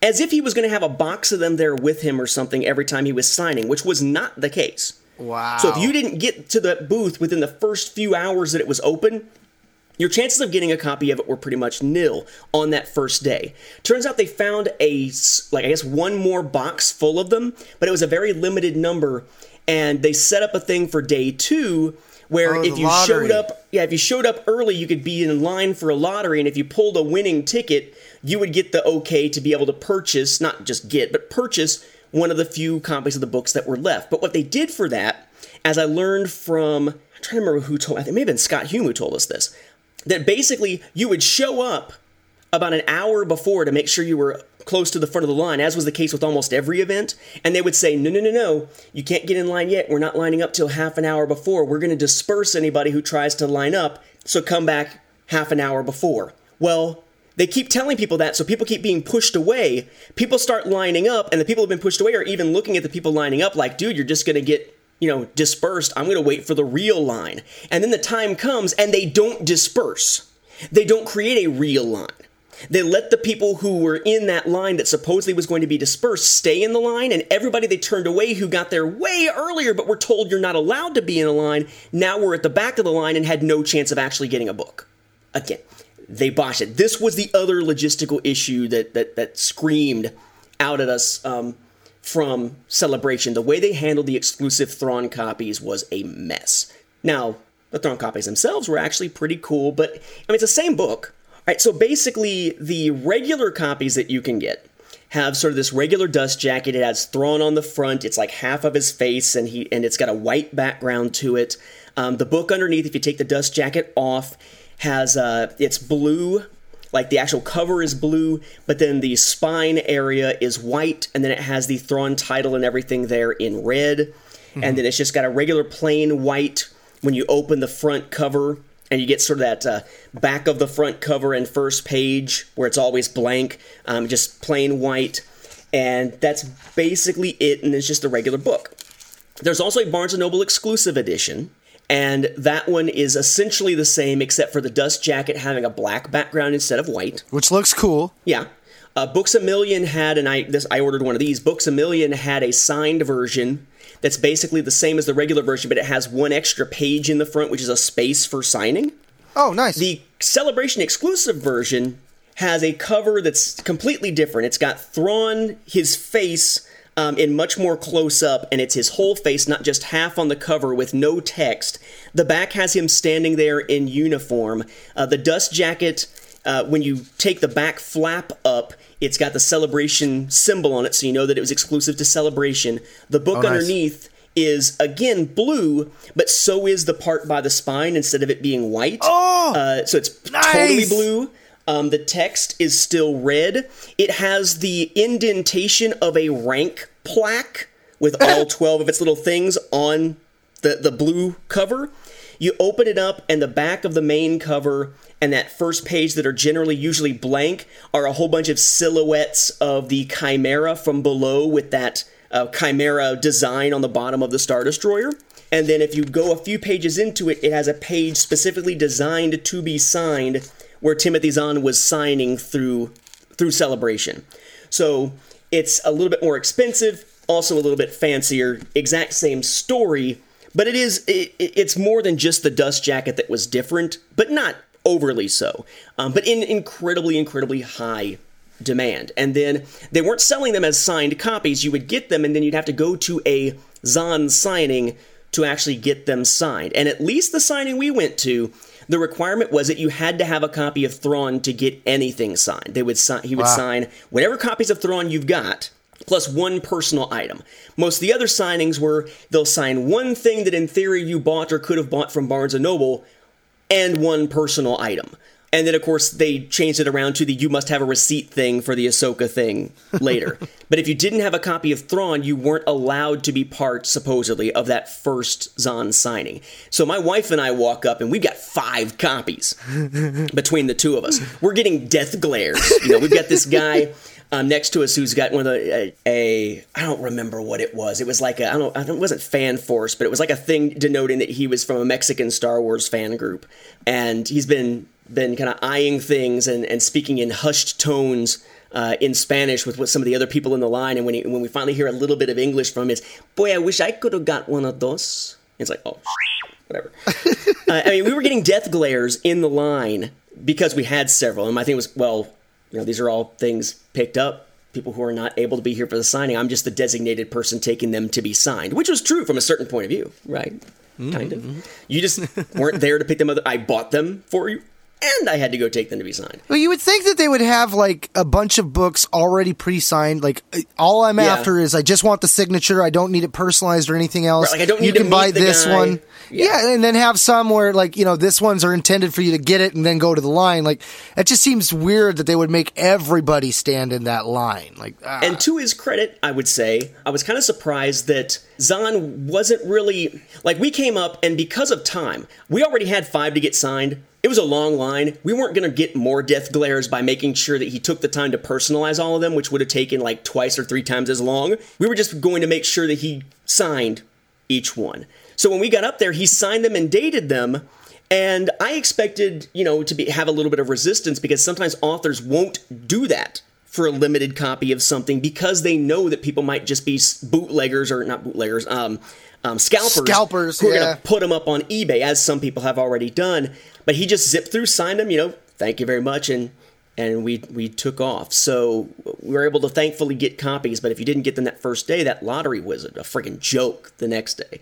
But it, I mean, it's a cool little keepsake. There were also some alternate cover variants of comic books, but you had to go to the Celebration store to do that. And the line Oh. for the Celebration store was always insane unless you went early in the day and got in a different line to get a Lightspeed lane pass, which told you a specific time of day to come back and go past the line and go ahead and go on in. Fast but we didn't bother with any. Thank God, thank God for us, for me not being a collector of variant comic covers because there were quite a few of those. Um, I think that may have also been the other thing we brought. I brought a comic to have Charles Soule sign and never wound up getting a chance to meet him and get that signed. Um, but they had other authors signing throughout them. They had the team behind the visual dictionary signing. I didn't bring that. I wasn't going to lug that around, so I didn't get that signed. But that was Adam Bray, Tricia Barr, and uh, Cole Horton, who I actually knew way back in the day briefly. Um, uh, he started out the, the fan force he was part of back in the comic shop where I worked years ago. Oh, nice. But never, I mean, we didn't take the chance to, to go meet them. Missed the chance because of scheduling times and whatnot to catch up with uh, Delilah Dawson and Christie Golden, unfortunately. Um, but we were able to meet with others. We got a chance to uh, get. Obviously, that signed by Zahn. That was the only thing we took to get signed by Zahn. We didn't bother to, to. I had some other stuff I brought with me, but just didn't bother to bring it to the actual signing. Got a chance to meet Chuck Wendig, who, as expected, was very nice and personable in person, very much the opposite of his Twitter personality. Again, the Donald and Donald Trump, at least pre presidency. Um, the Chuck and Chuck Wendig. Uh, so I was able to get Aftermath and Empire's End both signed. So since I already had a signed copy of Life Debt, that's the trilogy, which is nice. And those were the ones that really I had never really talked to before. Um, but then John Jackson Miller had a signing. Yay! So I got uh, Rise of the Empire signed, the original hardback, which he now says is like a collector's item. I didn't even know. Um, of a New Dawn signed. Uh, picked up a paperback copy of a New Dawn, got that signed. And then the coolest thing, he and I at one point, and we mentioned it on the show, had done an X-wing scenario based on a New Dawn for an event that he was doing, like a totally unofficial thing. But he he had asked Keith Capel about it. You know, like you know, is this something that you know, you know somebody who could help me out with. He pointed to me, and we came up with a scenario called "Dying is Never a Plan." That's an X-wing mission that you can play, or a scenario you can play.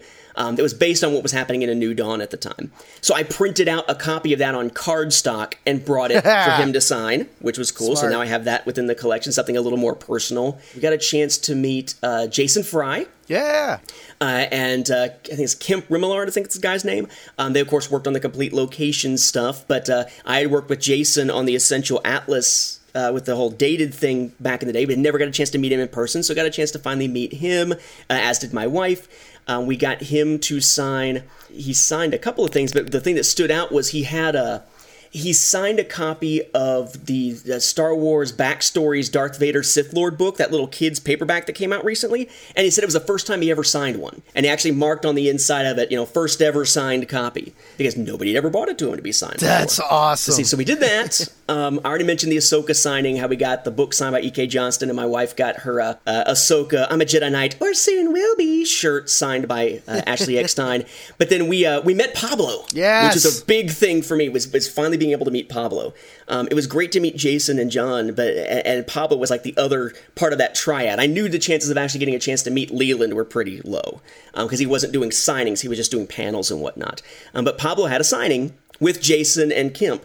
and we got a chance to meet him. I, you know, kind of say, you know, you know, you know, hi, you know, it's been a while. You know, he recognized uh, me as did Jason, so it's good to you know be recognized. Like, oh, you know, this is that guy I talked to on Facebook who also did this, who I referenced in the Essential Reader Companion, awesome. and that's what I brought. I brought awesome. the Essential Reader Companion for him to sign, and he was like, I appreciate you lugging this thing around, and he, you know, he signed it and everything. But it was funny because you know, you could get a couple things signed. It was at the DK booth, and the DK booth was just get whatever you want signed. Nice. Who cares? Nice. Just bring it. Just, just whatever. Buy something. Don't buy something. Bring it. Don't. Just, whatever. Just get something signed. What? It's fine. Very laid back.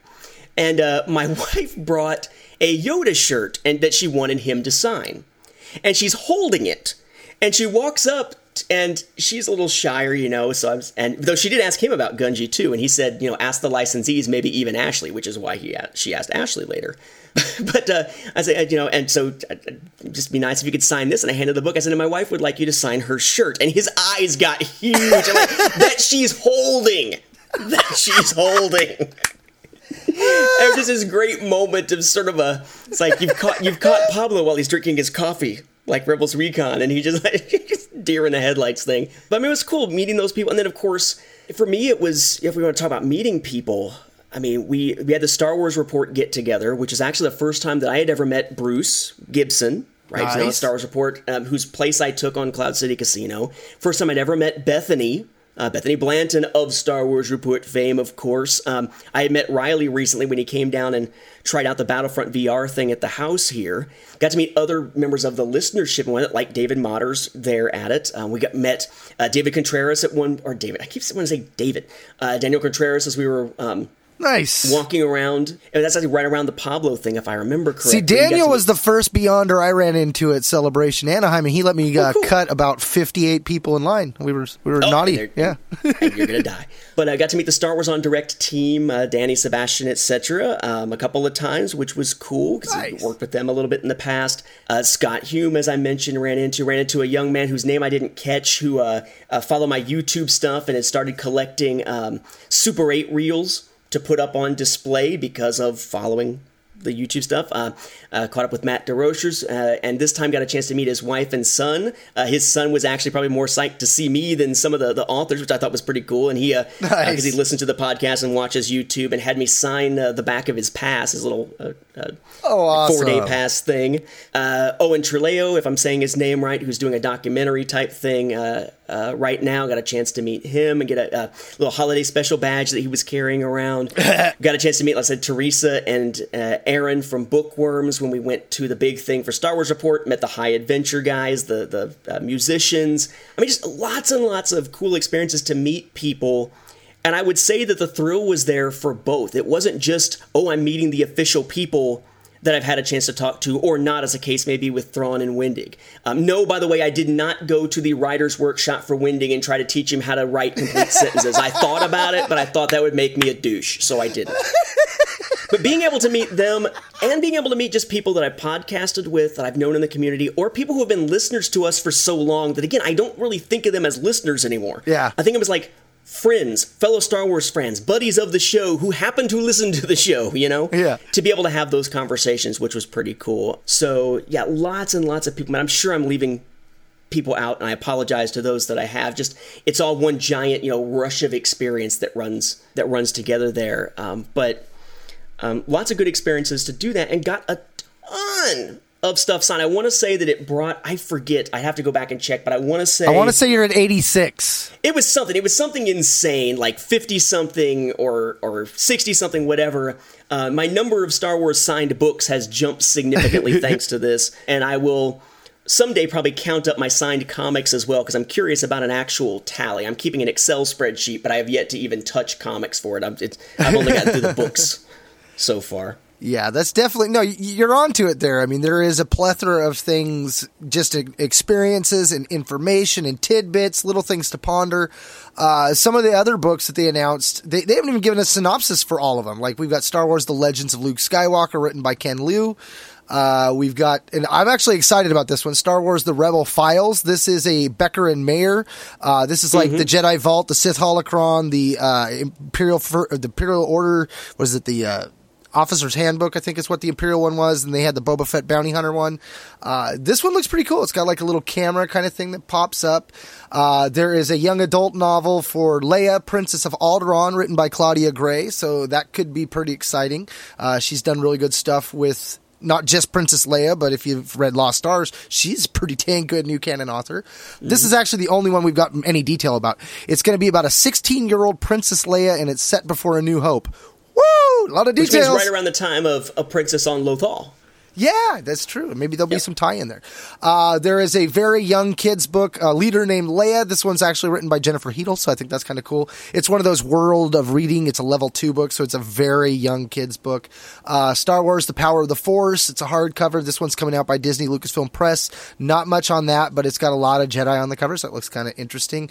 Uh, they did this one. I think's probably got the most. It's all learn about the light and the dark sides of the Force and those who are sensitive to it. This storybook spans the entire Star Wars saga and introduces readers to heroes like Luke Skywalker, Yoda, and Rey, as well as villains like Darth Vader, Darth Maul, and Kylo Ren.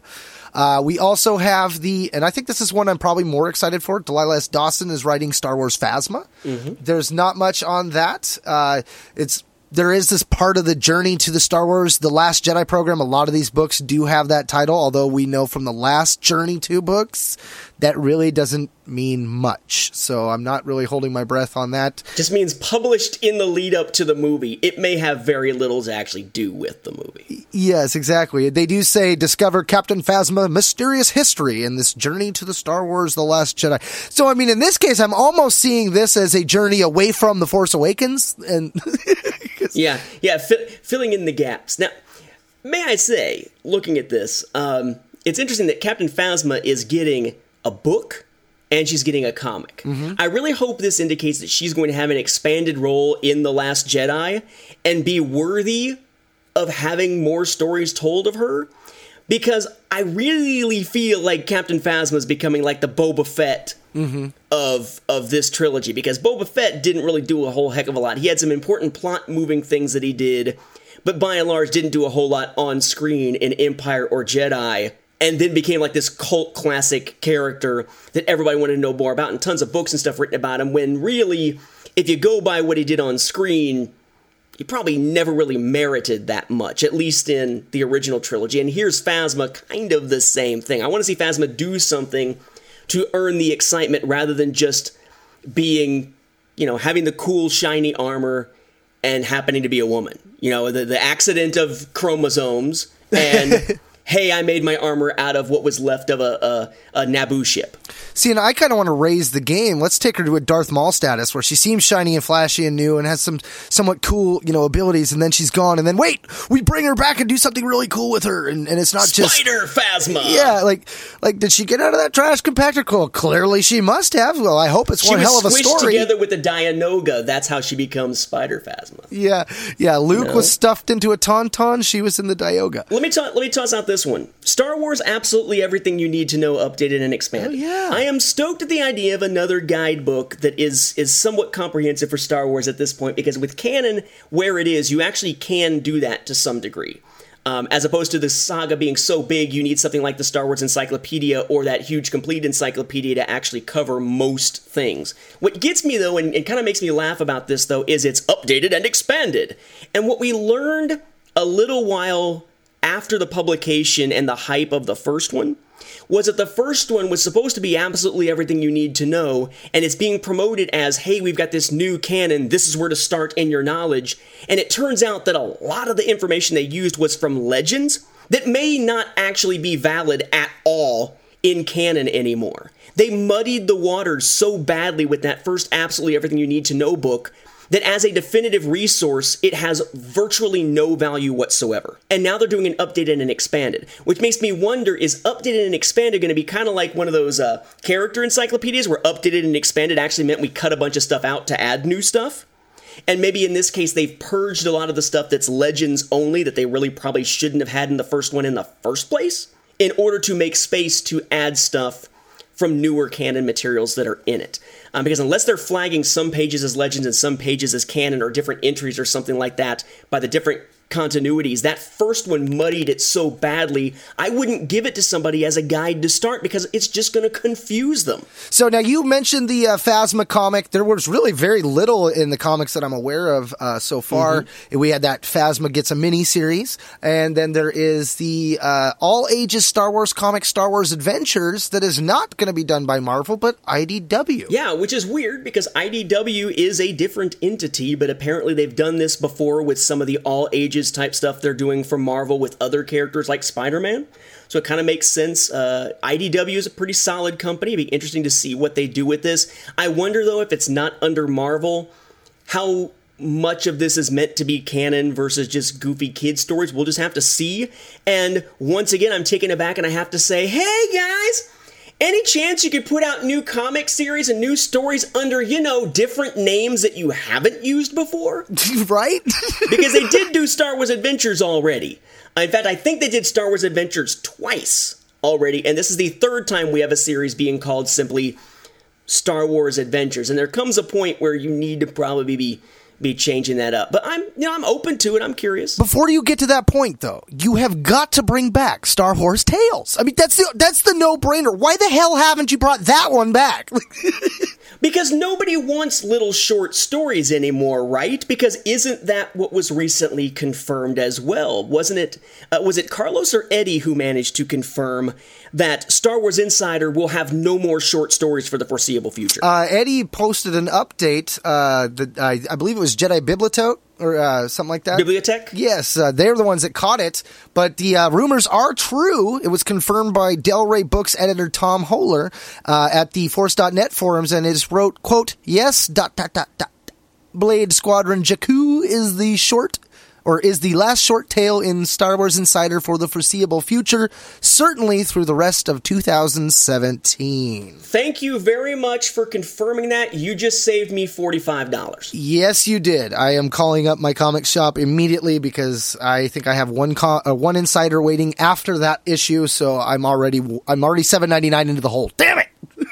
Yeah, that's that's just about the only thing that I I always check out an insider. There will be other things that I'm interested in to check out every once in a while, but because of the wealth of other material out there now, the StarWars.com website, Star Wars show, um, Rebels Recon, the Star Wars YouTube channel, and all that kind of stuff, I feel like a lot of the stuff that's in in Insider, I usually just skim through and don't actually ever read, with the exception of those short stories. It was why I started subscribing to Insider in the first place when Gamer ended. Mm-hmm. So yes, not me having too. short although although there is one plus side. You know what the biggest plus side is that they're not going to have more stories in there. We don't have to worry about getting the samplers to be able to collect short stories anymore. And we That's- won't have to that's rebuy true. paperback books to get short stories in the back because there won't be any short stories to put in the back. That's true as well. Yeah, that that that itch and that oh my god, I got a Pokemon, I gotta get them all. I can put that to rest. Uh, yeah, actually, I, I I was excited about that as well because. I, you know, most of the time I get the insider, I open it up and I'm looking through there, and it's stuff I've already seen. It's stuff I've already heard about coming out, toys I've already witnessed at a celebration or a Comic Con or, you know, a C2E2. I, I just, I guess my, my finger is on the pulse too much that I'm not getting that kind of stuff. So, which is weird because when Celebration came out, I kind of like backed away from the table. I'm like, there's way too much here for me. I'm going to eat myself into a coma. Uh, so I'm going to like, it's like, even with the comics, I'm like, I think that's all of it, but I really don't know because I haven't dwelled into the Celebration Orlando coverage too much because I don't want to get lost in that forest of information. Yep, and of course the the big non-news, I guess, coming out of it, um, not with books and comics, but something else that's really my ballywick that I'm. I love using that term now because we talked about that before. Just I actually, it makes me endeared to the term more now that somebody's using it. I know what it means. What is now my ballywick um, was home video, and we got uh, a grand total of zero announcements of home video material at uh, at Celebration. We found out about you know we found out more about Last Jedi, which will eventually be on home video. We found out about season four of Rebels and a season two of Freemaker Adventures being in the works, and we found out about Forces of Destiny, um, which is that animated short series and that sort of thing. So we got news about things that will eventually be on home video, but really no home video news at all. A lot of people, as we always tend to see, thought, well, here's a celebration. This is when they're going to announce the unaltered versions on home video, or this is when they're going to announce Ultra HD 4K Blu rays. of the Star Wars films or something like that. And uh and no. Literally all quiet on the home video front from Celebration, which was disappointing. Um, but at the same time, I was like, yes, nothing new I gotta cover in the book before I put it out. Yeah. Bullet dodged. Nice. Exactly. Nice. I dodged that blaster as if stormtroopers were shooting at me and I was standing still. Ah, uh, yes. It sounds like there was a lot of fun. Uh, you know, I, I, think we'll probably talk a little bit more about this eventually in another episode as we disseminate, as we digest, as we assimilate all this information coming our direction. Uh, I know that our next episode will probably be Thrawn. Uh, I'm really close to being done. I think Nathan's already done. We have talked mm-hmm. also about doing uh, the next volume of the Legacy comic. I believe it's volume 10. So expect those two to be in one of the next three or four episodes after this one. And we may come back and cover some more celebration news. It all depends on what juicy topics arise in the meantime, I guess. Yep. So, unless you have anything else, Nate, I think we're about ready to wrap up and head out. No, I think we're good. Just thank you to those who uh, listen to the show and watch the YouTube channel and everything, and uh, took the time to say hello, took the time to hang out. Um, it was a, a, real fun experience. Thanks again to. Uh, uh, to those that, that were there to be able to have the conversations and do the signings, like Pablo and Jason and John and so forth. And uh, Thank you to Michael Morris for helping me snag that first copy of Thrawn and saving me a heart attack while standing outside in that line on the first day, stressing out about being able to do that because that was that was getting my anxiety up, and thankfully, uh, uh, all worked out well. Um, still don't know if we'll ever do another celebration, but uh, I do I do think neither of us regrets going to this first one, although we were we did have so much time sucked up by lines and everything that the whole idea of this was our honeymoon slash a celebration. Yeah, this was just a celebration. Someday we're going away as something proper as a couple. But uh, we had, you know, by and large, a fun experience. Um, hopefully, those things that sucked about it, like the line and the Ahsoka signing situation and the mismanagement of the Thrawn books, hopefully that's all stuff that will uh, dissipate over time mm-hmm. and leave us with more of the fond memories. Yeah, it definitely is an experience, and it is definitely an experience on your wallet. Um, I'm I'm in the oh, same yeah. boat in the aspect of I don't know how many of these I will do. I just know that the next one I, I do, I would love it if there was some way that you would you know you and I were to be there, me and Riley were to be there, uh, and actually get to do more things as podcasters. You know, I mean that's something. Yeah. You know, Riley was able to get it to you know we were able to do a live show on the celebration stage there this year, but I wasn't there because I wasn't there. Uh, and I'd love to do that with our show. I think that we've got enough people that would love to come and, and just, you know, jam on and enjoy the Legends train and talk about the differences in canon and, and you know, where we can go from here. Um, and that is definitely the highlight of the experience is those interactions with the fellow fans. So it's it's cool that you were able to still experience that, even though you had the little negative things there at the beginning and all that, and you were able to overcome and seize the day, if you will. Yeah, it's good experience. I would suggest that any Star Wars fan, if you can afford it, try to do it at least once. Just kind of know what you're getting into. And that's actually why, like I said, that first vlog that I did on it after getting back is specifically designed around, you know, advice and logistics before anything else. Because this is not something to dive into lightly, especially, I mean, especially since you're going to be dropping hundreds on tickets probably to begin with, and then on the hotel and than on everything else. Uh, uh, be aware that if you go to Ezra's, I kid you not, Ezra's barbecue um, inside the convention center, expect that if you buy a couple of pulled pork sandwiches and a couple of soft drinks, you're dropping 30 bucks. That's just the kind of prices you're going to be dealing with. So, good lord, Ezra, you prepared. were a street rat. You should know that those prices are ridiculous. I know. I was like, man, so, soon as you get out of Lothal, you think you're better than us, huh? That better have been Lothcat in that pulled pork. Yeah, you ain't getting these meilooruns, man. Not yeah, for that yeah. price. You'd kiss my meiloorun.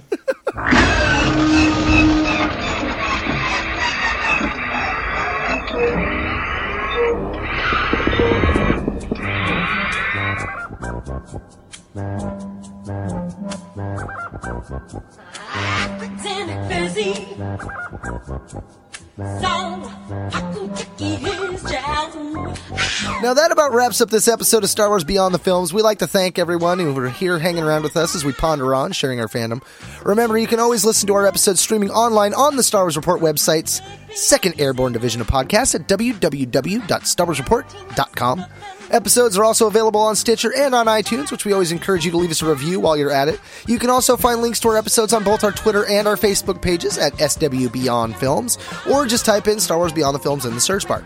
Hey, but no matter how you get there, be sure to like our Facebook page. It's the best way to interact with us. It is our own home one, if you will. Not only can you post comments to us about the show, we love interacting with you fellow fans. So if you have any Star Wars and or Legends questions, or you just want to comment about a past episode, fire off. You can always email us directly at swbeyondfilms at StarWarsFanWorks.com. Now, lastly, before we go, we wanted to mention to you our sponsors, Audible. If you go to www.audibletrial.com slash Star Wars Report, you get a free trial run of Audible to see what they're all about. Our sponsors have more than 100,000 titles. You can explore the Star Wars expanded universe or that canon one or any other genre without risk of being stuck with a book you flat out hate because Audible members can exchange any book within 12 months, that's one year, with no questions asked. So, in this digital age, if you're thinking of making that switch from the page to the audiobook, Audible just might be right for you, because it sure was for me. So, once again, for Stars Beyond the Films, this has been Mark and Whistler. And Nathan. Saying thanks for listening, and may the Force be with you. And don't quote us the odds that we'll see eBay flush with signed, Thrawn copies going for hundreds of dollars from scalpers. I can already see it because there's already a few up there. What are the odds that they're going to find like a whole pallet full of boxes of that Thrawn book and be like, ah, "What? The, that was here the whole time." Whoopsie! hey, let's do a lottery online and give everybody a time where they can join the lottery. And anybody who shows up earlier than that, who shouldn't be part of that line, we'll just let them go anyway. oh, that's that's pretty terrible. Oh, good times.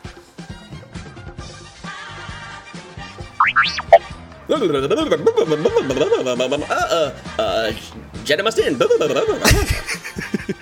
yeah, what the? F- now, excuse me, uh, as I belch as I'm saying, I say, nah. ho, ho, ho.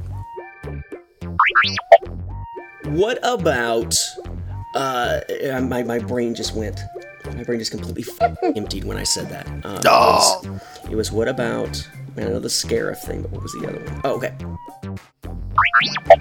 The uh, the cover itself, like when you take the, the dust jacket off, it's all blue. Are you still there? I mean, I, you've been very quiet. I'm yeah, sure. I'm still I'm okay, still sorry. here. So I was like, like I don't hear him. Where did he go? actually, let me grab a copy to make sure I can very clearly explain this. One second. Whoa! We got it. It's all fine here now. Yeah, it's all right. We're all fine here. How are you? Yeah, yeah, we're good. We're good.